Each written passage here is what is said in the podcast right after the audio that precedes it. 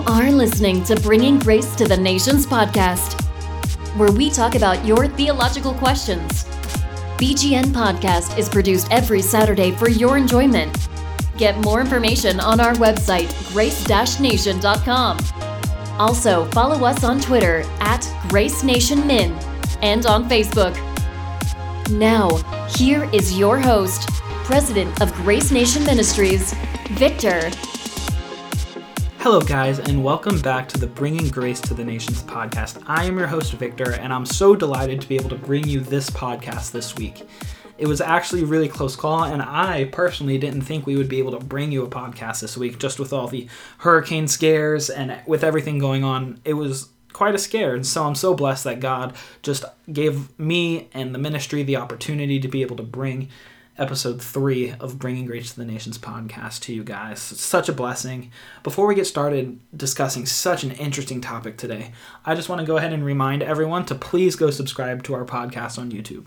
We were able to hit number six in the religions category on iTunes, and that's so big.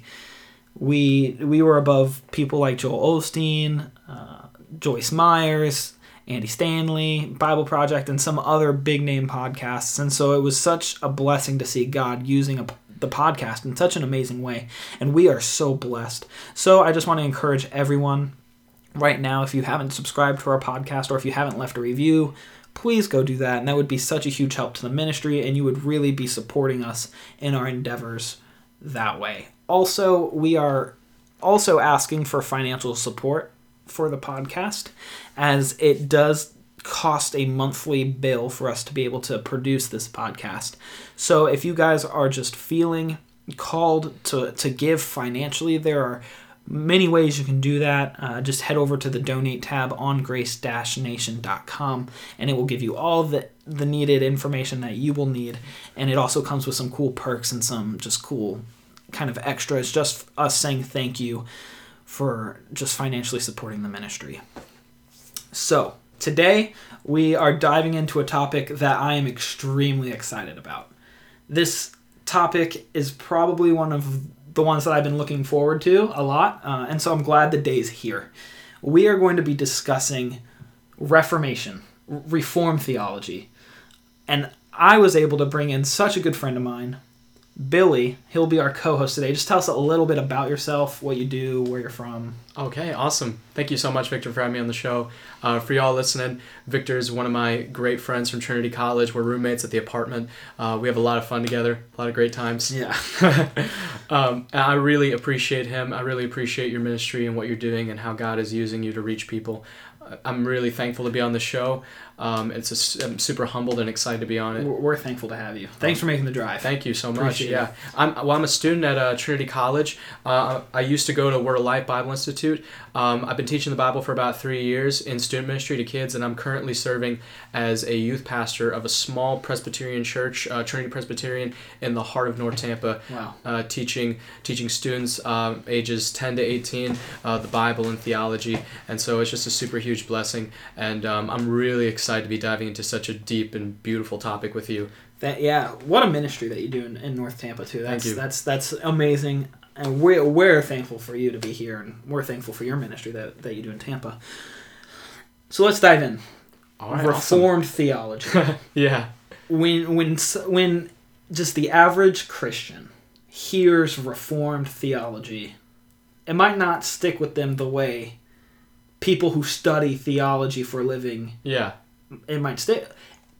Explain it. Tell us what it's about. Yeah, yeah. You know, give us the broad overview before we start dissecting it piece by piece. Absolutely. Yeah. I think um, it's really important to say beforehand, um, as a prerequisite, that studying theology is is uh, foundational um, to our worship. Mm-hmm. It, is, it is you know we are called to worship God in spirit and in truth. Yes. And so studying theology is to dive into theology is to dive into the very person of God Himself. Mm-hmm. It is to worship God. Absolutely. Like it, it is our it is one of the deepest forms of worship Yeah. that there is. To say you're a Christian, to say that Jesus is God, to say that salvation is by grace through faith alone, these are all theological statements. Mm-hmm. It's impossible to talk about God apart from theology. Yes. And so, if you're a deep thinker, if you are a student of the scriptures, and if you want to go deeper, then this issue, um, this this topic is inevitably going to come up. Yes, sir. Like absolutely. There is no doubt about it. This and a lot of the things we'll be talking about are things that a lot of Christians think about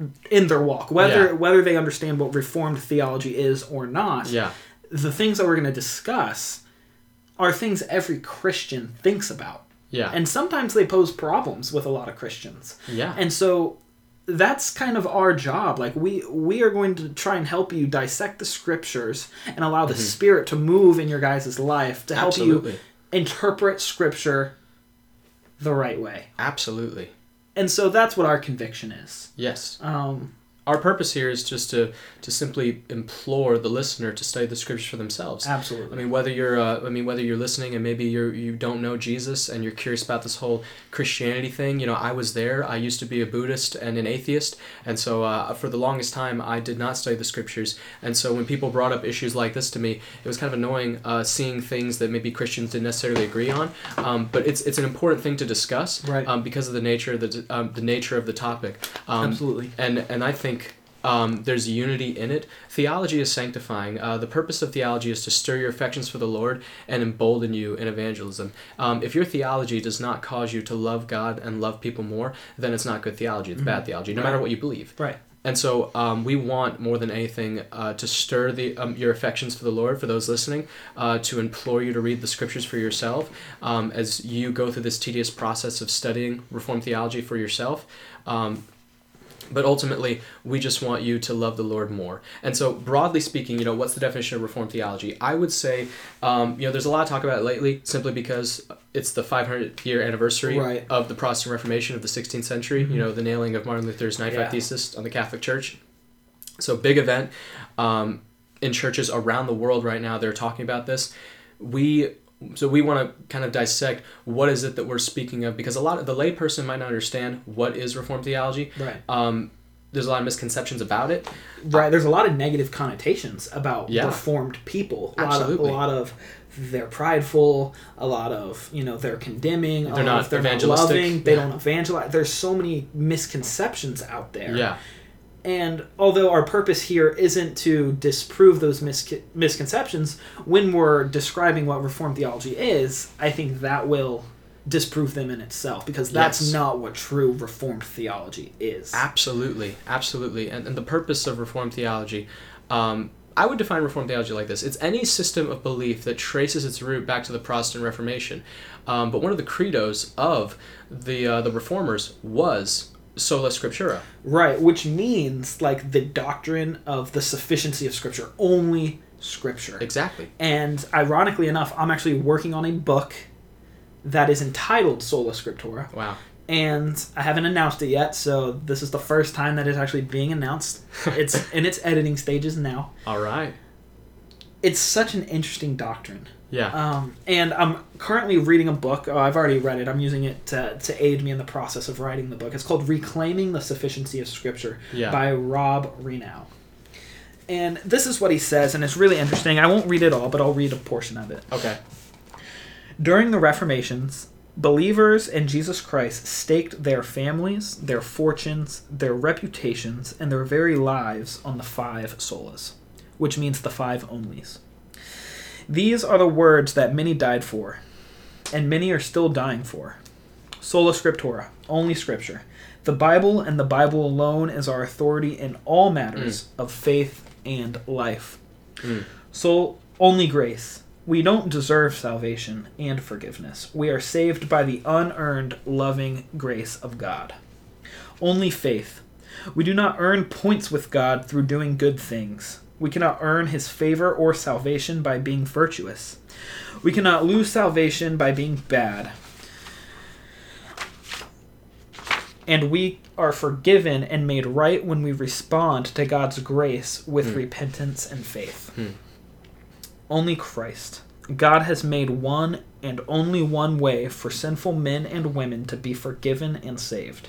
and that is through Jesus' death, resurrection, and glorious ascension. Only for the glory of God.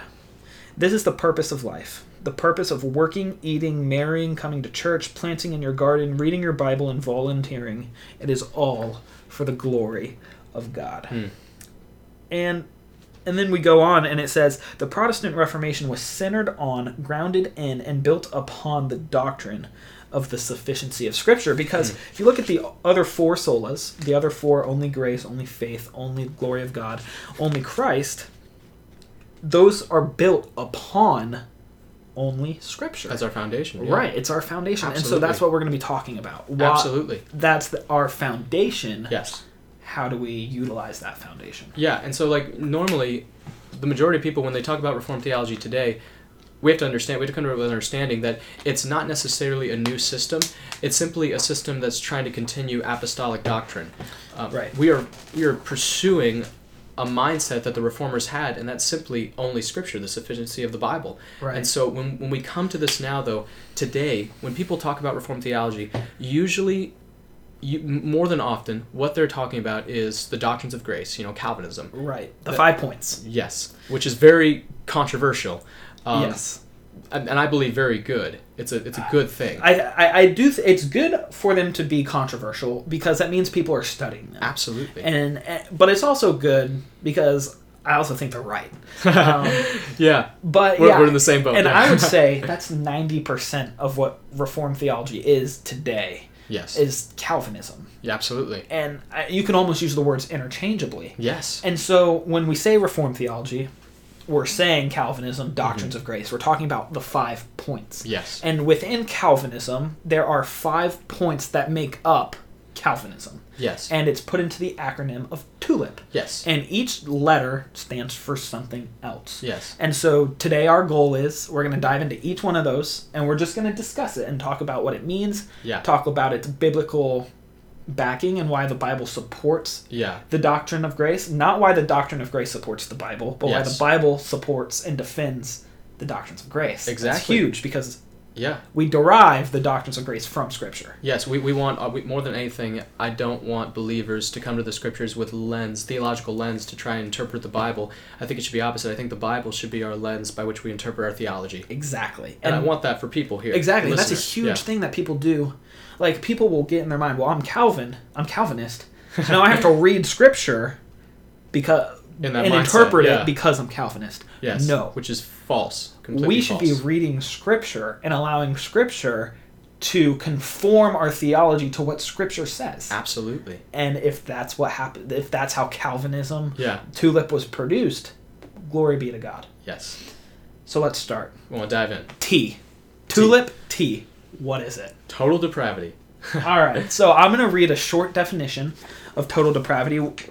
It's the book I'll be reading from is called The Five Points of Calvinism: Defined, Defended, and Documented. It's a great book. There's three authors. I'll post the book in the show notes for you guys in case you you would like to resource it. But here is how they describe or define the point of total depravity. Because of the fall, man is unable of himself to savingly believe the gospel. The sinner is dead, blind, and deaf to the things of God. His heart is deceitful and desperately corrupt. His will is not free.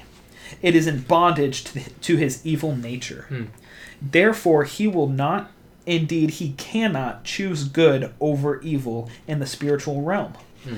Consequently, it takes much more than the Spirit's assistance to bring a sinner to Christ. It takes regeneration, by which the Spirit makes the sinner alive and gives him a new nature. Hmm. Faith is not something man contributes to salvation, but it but is itself a part of God's gift of salvation. Hmm. It is God's gift to the sinner, not the sinner's gift to God. Absolutely. Amen. That's a really good definition. Tell us about it. What Yes. for you total depravity? Yes. Give us maybe a simpler definition, give us some Okay. biblical resources, maybe some examples. Okay. Just kind of give us your thoughts on total depravity. Okay. So when we're talking about total depravity, I think that the book did a fantastic job with the definition. Um, I think that a really good way to view it is that man in his natural fallen state, just like it said, we're dead in our sins. Scripture makes that very clear. Um, because of that, we don't contribute anything to our own salvation but our sin. Right. And that's important to note. We do not contribute anything. We can't bring anything to the table. So, in our natural fallen state, we do not have the capacity in ourselves to produce and initiate a response to God. Right. We naturally, and scriptures testify to this all throughout the Bible. Right. So let's hear some examples because that's easy for us to say and it mm-hmm. sounds good when we say it. Yeah. But unless the Bible shows us that this is true, Mhm. we can't claim it as doctrine. We can't claim Yeah. it as true. So give us some examples. Okay, I think the main passage that talks about total depravity is Romans chapter 3, um, where it says that none is righteous, no, not one. No one understands, no one seeks God. All have turned aside. Together they have become worthless. No one does good, not even one. Uh, and so, what it's talking about, essentially, is that man, in his sinful, fallen, rebellious state, is trapped in this spiral, this cycle of sin. We are we are enslaved to our depraved state and our depraved mind, and because of that, we naturally hate God. In Adam, we've all taken part in his rebellion, and because of that, we are trapped in this spiral of sin, um, running from God, choosing to define good and evil for ourselves. Just as Adam and Eve seized autonomy and chose to define good and evil for themselves, we do the same thing now. Um, we took part in that rebellion in Adam, and so because of that, we're trapped in this in this state. And so I think it's important when we approach the doctrine of total depravity is to talk about because the book mentioned it, but the idea and the concept of free will. Right. Because it's very controversial. Yeah, it is. Absolutely. How do you define that? and- yeah. what is free will? What role does it play? You know, it's it's a tough question for a lot of people to Yeah. answer. And I think reformers have a really good answer, a really biblical answer Yes. to what is free will, how does it play out? Do we have free will? Yeah. Things like that. Does God make us sin? Yeah. All those answers I think are really well defined within the re- re- reformed circle. So Yes. give us your thoughts on that. Well, free yeah, will. absolutely. I think that um, we do not have free will. Uh, that's not to say that if by free will you mean that man has the capacity and the ability to make moral decisions that affect the outcome of his life, then yes, I do believe that part of being made in God's image is that we, we do have the capacity to make moral decisions.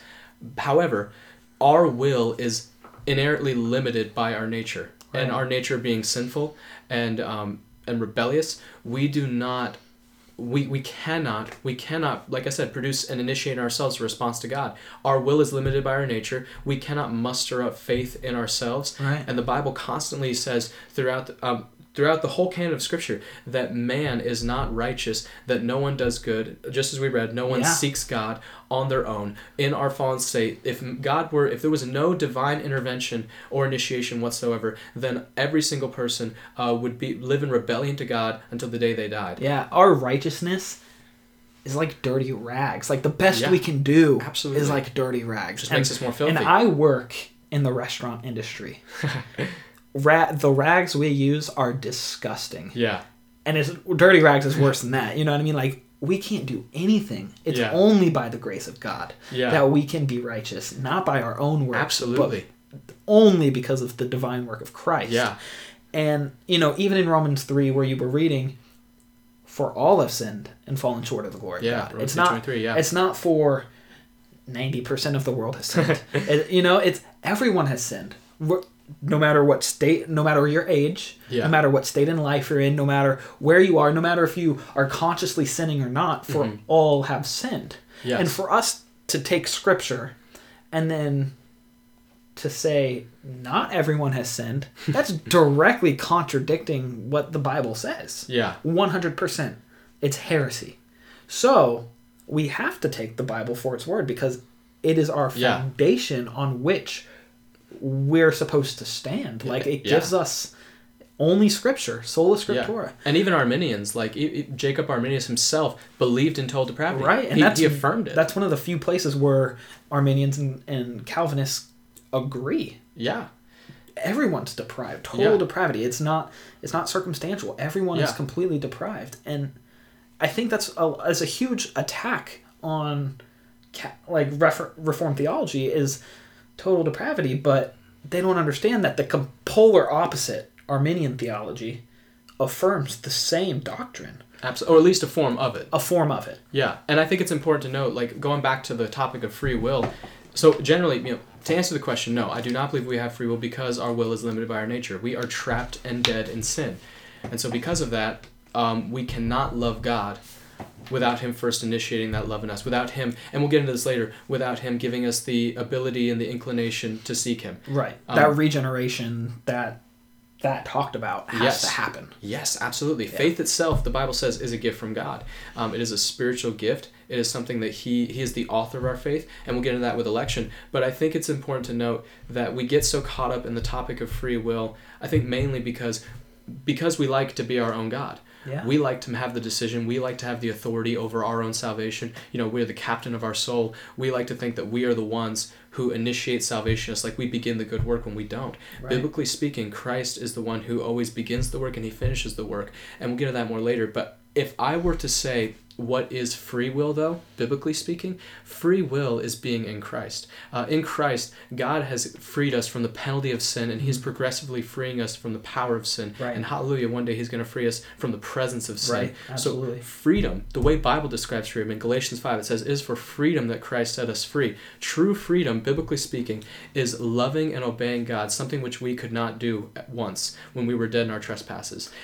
That is free Yeah, will. To be free And is to be in Christ. And even Christians get this wrong all the time because we are free in Christ. He has removed the chains that once shackled us down Yes. from the power of sin. But as Christians, how often is it that we find ourselves going from the from the open fields, from the green grass, from from the you know, from walking alongside the river to going back into the dungeon where we once were and Mm-hmm. Right into the and chains, yeah. chaining ourselves back up. With broken chains.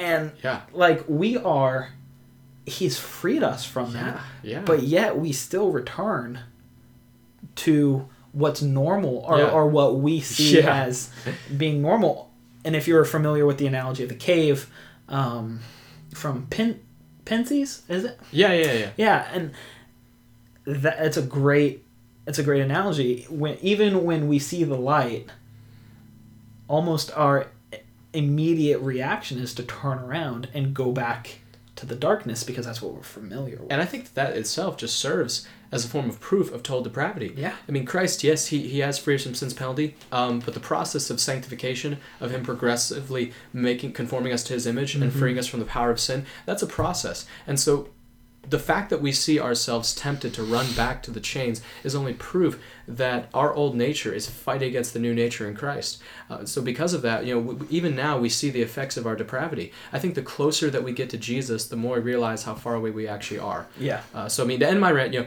I, I don't want free will. I want God's will. Right. Because that is freedom. I don't want my will it's my will is my will should be God's will It will destroy you if You it's just your will. and and thank God Romans 8:30 talks about conforming our will to God's will yes. And, and as we're being sanctified, Yeah. those two should start aligning. Not to say that our sin nature won't every once in a while jerk us off track, because it will. Yeah. We're sinful people.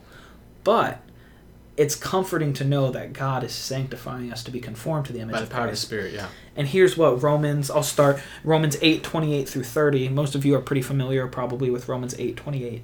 And it says, And we know that those who love God, all things work together for good, for those who are called according to his purpose. For those whom he foreknew, he also predestined to hmm. be conformed to the image of his Son, in order that he might be the firstborn among many brothers. Hmm. And those whom he predestined, he also called. Hmm. And those whom he called, he also justified.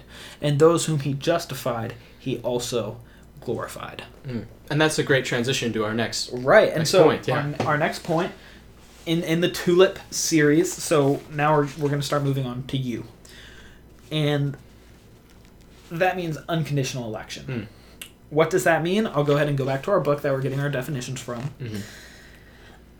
Here's what it says: unconditional election, God's choice of certain individuals. Now, this will probably be one of the one of the ones people will have more of a problem with. Probably most the controver- most controversial. Right, but Yeah. hopefully we can explain it in a way that is loving Yes. and glorifies God. Absolutely.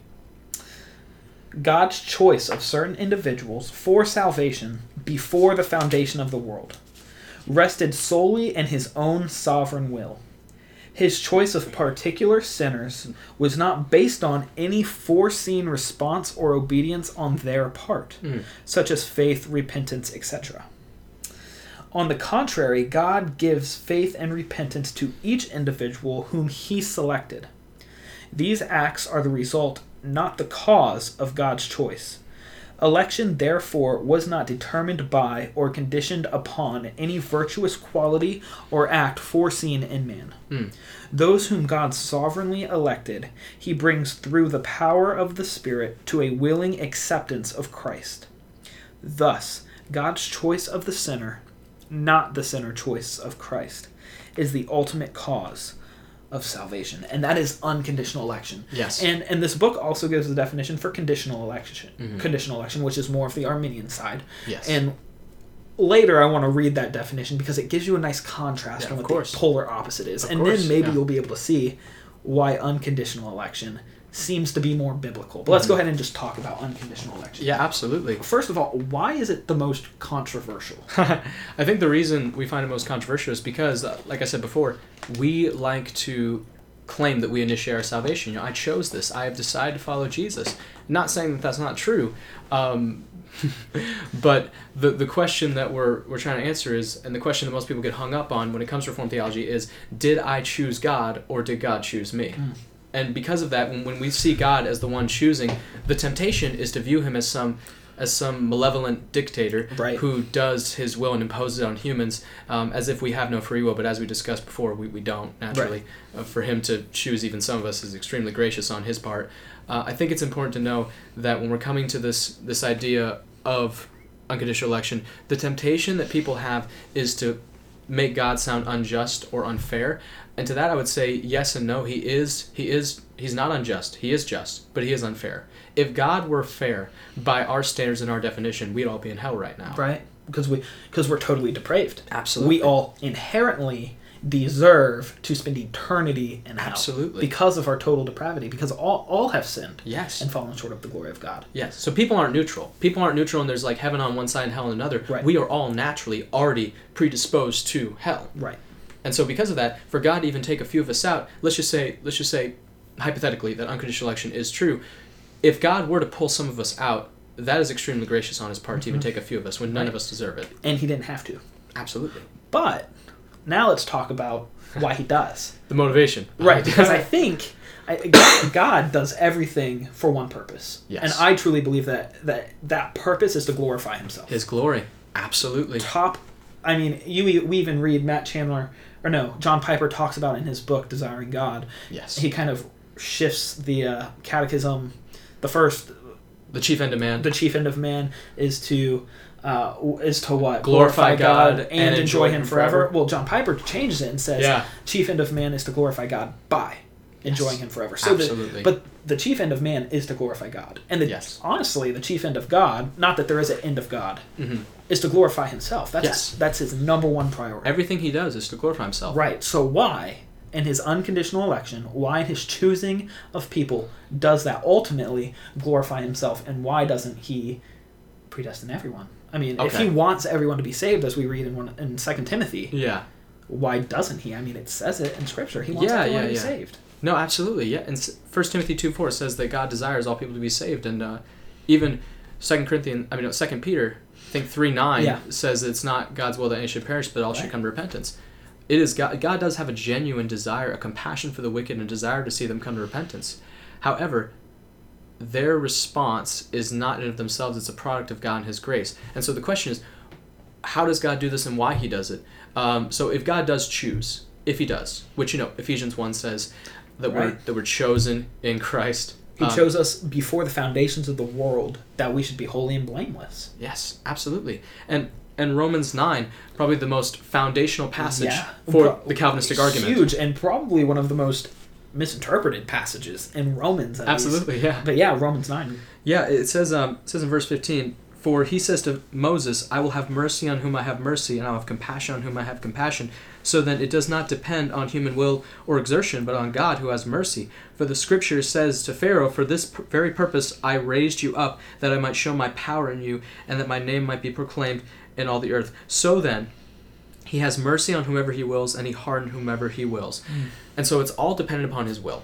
And his will ultimately being to glorify himself. Right. Um, Matt Chandler said in his sermon at Elevation Church, he, God is for God. Uh, that was the title of the sermon. Right. He said, Amazing sermon. absolutely. One, if you're listening, go look it up. One of the I think that's sermons. the sermon that made him famous. Absolutely. Honestly, I think so too. Yeah, it's- I've watched it at least seven times. it's a great sermon. It's a great sermon. Continue. And he says in it that God is ultimately for himself. We like to put God in a box and say that he's all about us, that the purpose of everything that God does is for us. Right. When really it's not. The ultimate motivation behind God, even God's love for us, is his own glory. Right. And even we read in Romans eight twenty eight, what we just read earlier, Yeah. that everything will end for the good of those who believe in him. Yeah. Right?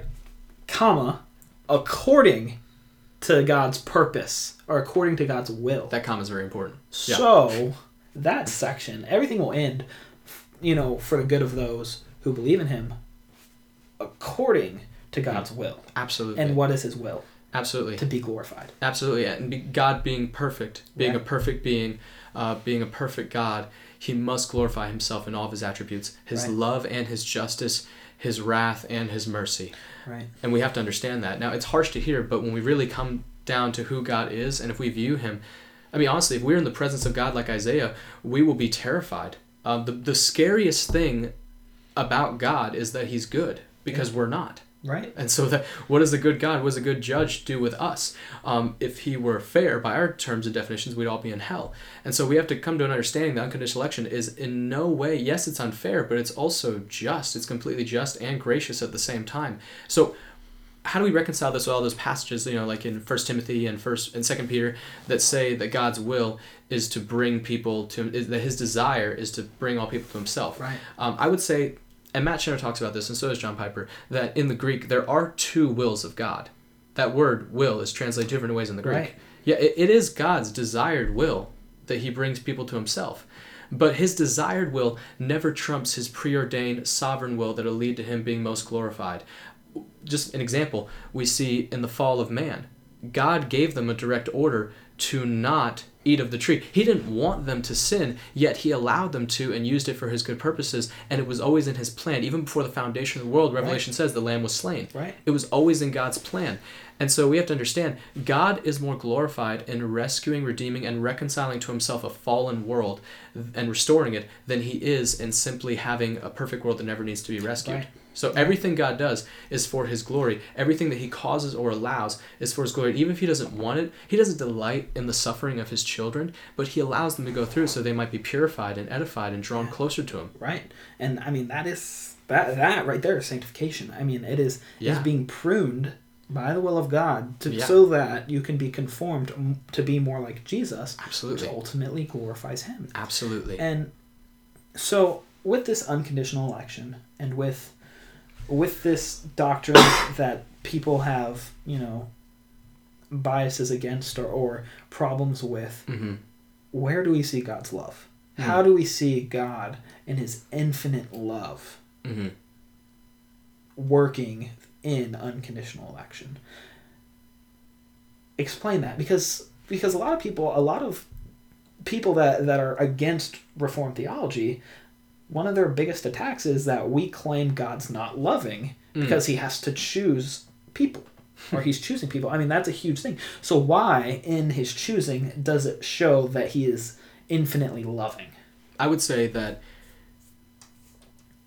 just the fact that God chooses individuals, totally depraved, completely sinful, rebels, is an extension and a portrayal and a display of his of his beautiful grace, his beautiful ultimate love, in that he chooses these depraved, sinful beings who are constantly shaking their fists at him, spitting in his face, running in the opposite direction. He chooses to pursue them.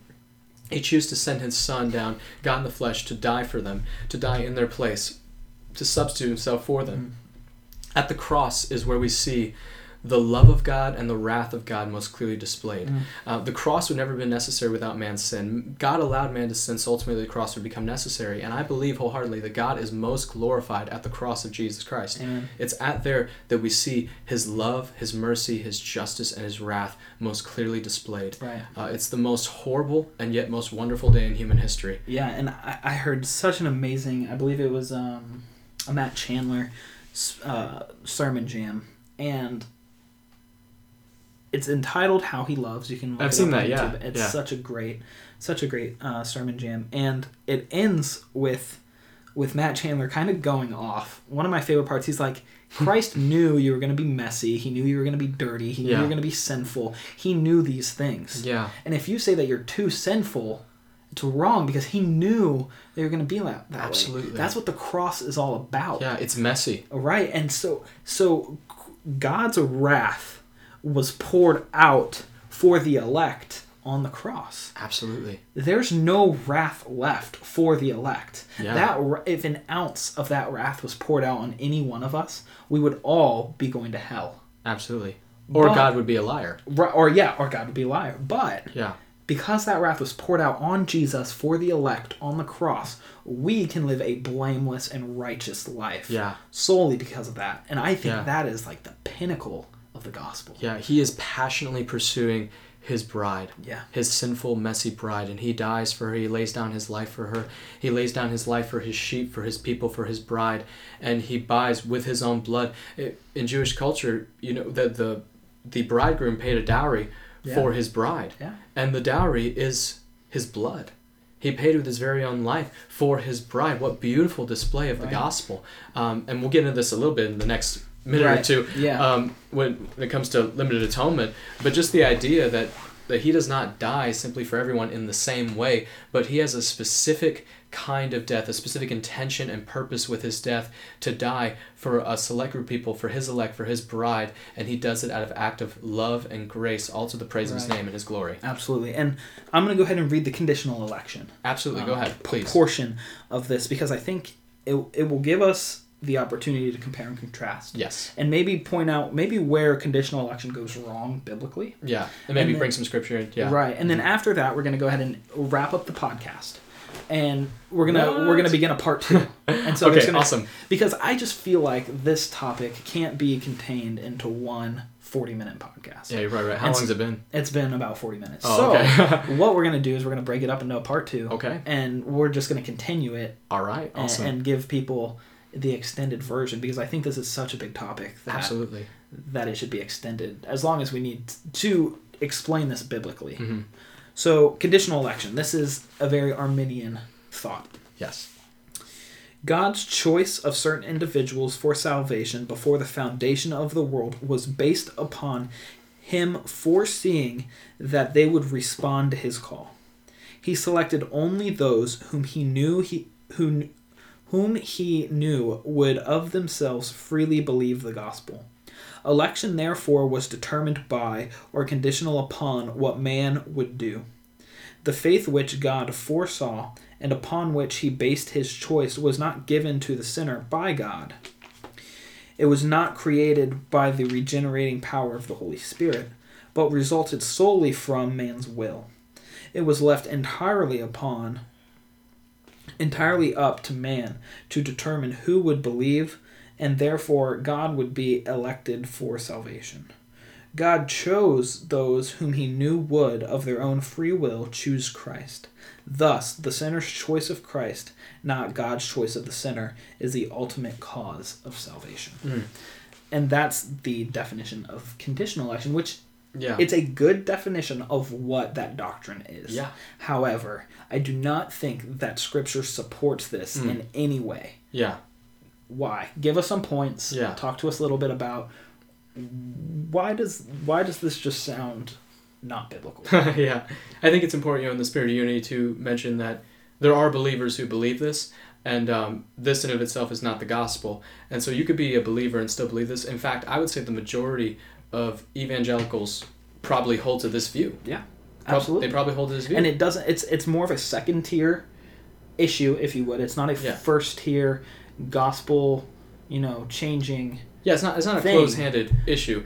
It is important to discuss um, because I do think we find this in the Bible. We find unconditional election in the Bible, and that's why we need to defend it biblically Right. in And- a spirit of love and gentleness. Right, and I think in the in the spirit of, of bringing unity to believers and not causing division, it we understand that conditional election is a very well thought out, you know, doctrine, and they and, people who adhere to that doctrine do seek the scriptures, Yes. and that could truly be their conviction. And we're not here, you know, condemning or claiming that what Yeah. they are teaching is in any way anti-Bible. We're just How- trying to bring light to the scriptures. We're Yeah. we're showing our convictions Mhm. and what we truly believe scriptures portray, Absolutely. and we just want to bring that to light. Right? Yeah. And so talking about the conditional election uh, viewpoint and perspective, I think it's important to note that the reason why we don't believe it's biblical, and I think the biggest problem with it, is that it somehow it's to say that, that salvation is initiated by you. You are the cause of your own salvation. The credit is not to God. Ephesians 2, 8 through 9, some of the most foundational words in the entire Bible. The verses that we use to define the doctrine sola fide, only faith. Right. It says that by grace you are saved, by grace through faith. Um, and this is not of yourself, it's a gift from God so that no man can boast. What is our reason for boasting? If we were to say that we chose God, then it would be of ourselves. Right. I'm not to, not to say that faith is a work. Faith is a response. However, I do think it's a gift from God. You're right. I think the scriptures present that very clearly. In Paul's listing, listing of spiritual gifts in 1 Corinthians, faith is listed, and even in in that in Romans 12, after those famous verses about being a living sacrifice, which you were talking about two weeks ago, Right. it's said in verse three that God assigns the measure of faith to each Right. person. It is a gift from Him that He initiates. He is the author and perfecter of our faith, as Hebrews 12 says. Absolutely. He is the one who initiates our salvation in us. We do not, and we'll talk about this more with irresistible grace, but we do not, in of ourselves, because of our depravity, we do not seek God on our own. And so, because of that, how would we say that we produce faith in of ourselves? We can't. We're Right. dead in our sins. Exactly, and and I think that's that's a great point. and I think I think you highlighted it very well. Just talking about how, and I think this makes a few assumptions too, which we've already talked about free will a little bit, Mhm. and this is saying that we have that free will prior to being regenerated. Yeah. But I think Scripture clearly shows that we are bound, dead in our sins Yes. there's no free will there. Yes. We can't get out of our shackles. There, Yeah. There's nothing we can do to break free. And and this is claiming here that we do have that free will to break free on our own hmm and allow God to be a part of what we've done. And if we continue with that argument, then we could argue that salvation is not eternal. Right. And eternal life is not eternal. and it just steps into all of these kind of just squishy areas that I think diminishes the value of God. Absolutely. And and as believers, we are we are called to Yeah. live a life that is ultimately glorifying to him. Absolutely. and to diminish him is the opposite of glorifying him. Yeah, and, and you read in those verses in Romans 8, you know, uh, the foreknowledge and the predestination and the justification, the glorification, these are all things that we have not yet experienced the reality of them. Like, for instance, glorification, we are not yet glorified. However, in God's eternal mindset, we already are. Right. All of these are simultaneous events. When He foreknew us, He chose us. When He chose us before the foundation of the world, He predestined us.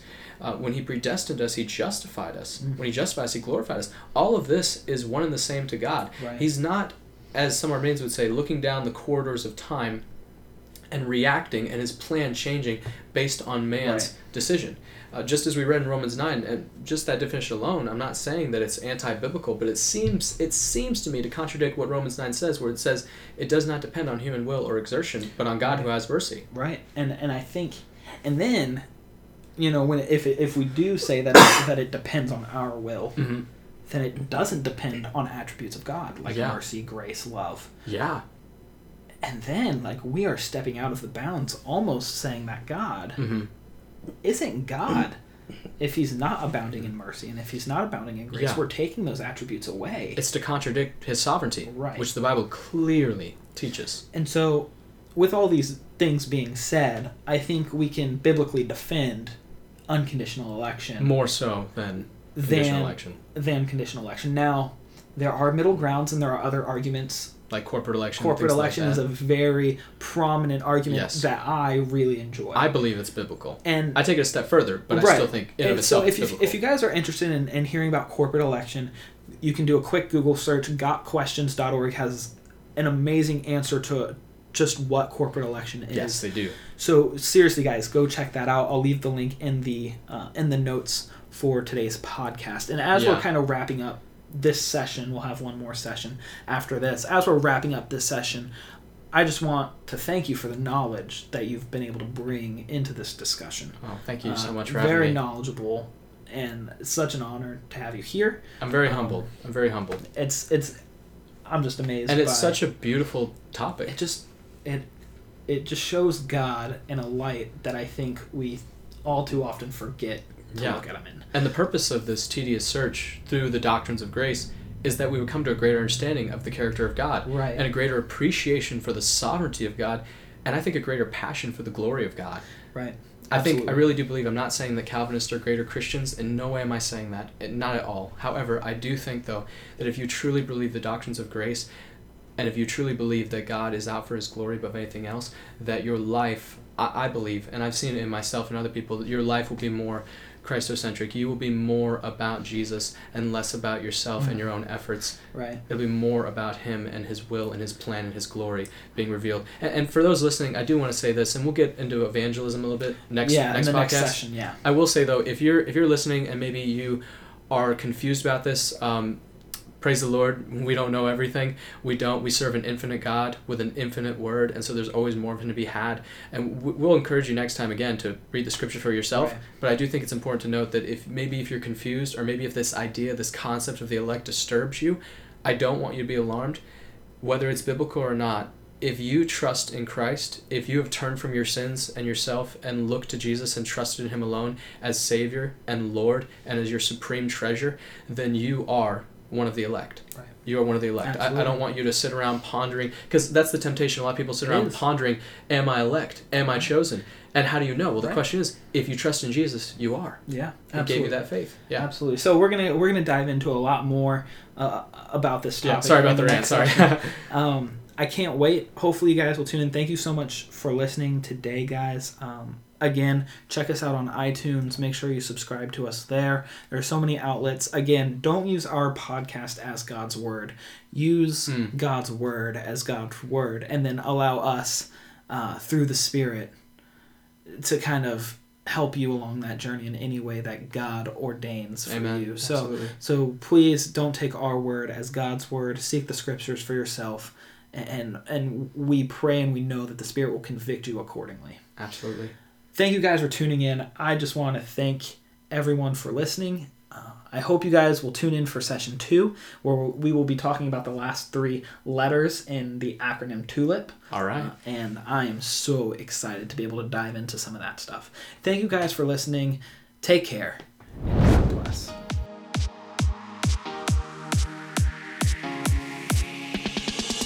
And that's the show. Thanks for listening. The BGN podcast comes out every week. Questions? Email us at gracenationministries at yahoo.com or tweet us at gracenationmin. Until next time, take care and God bless.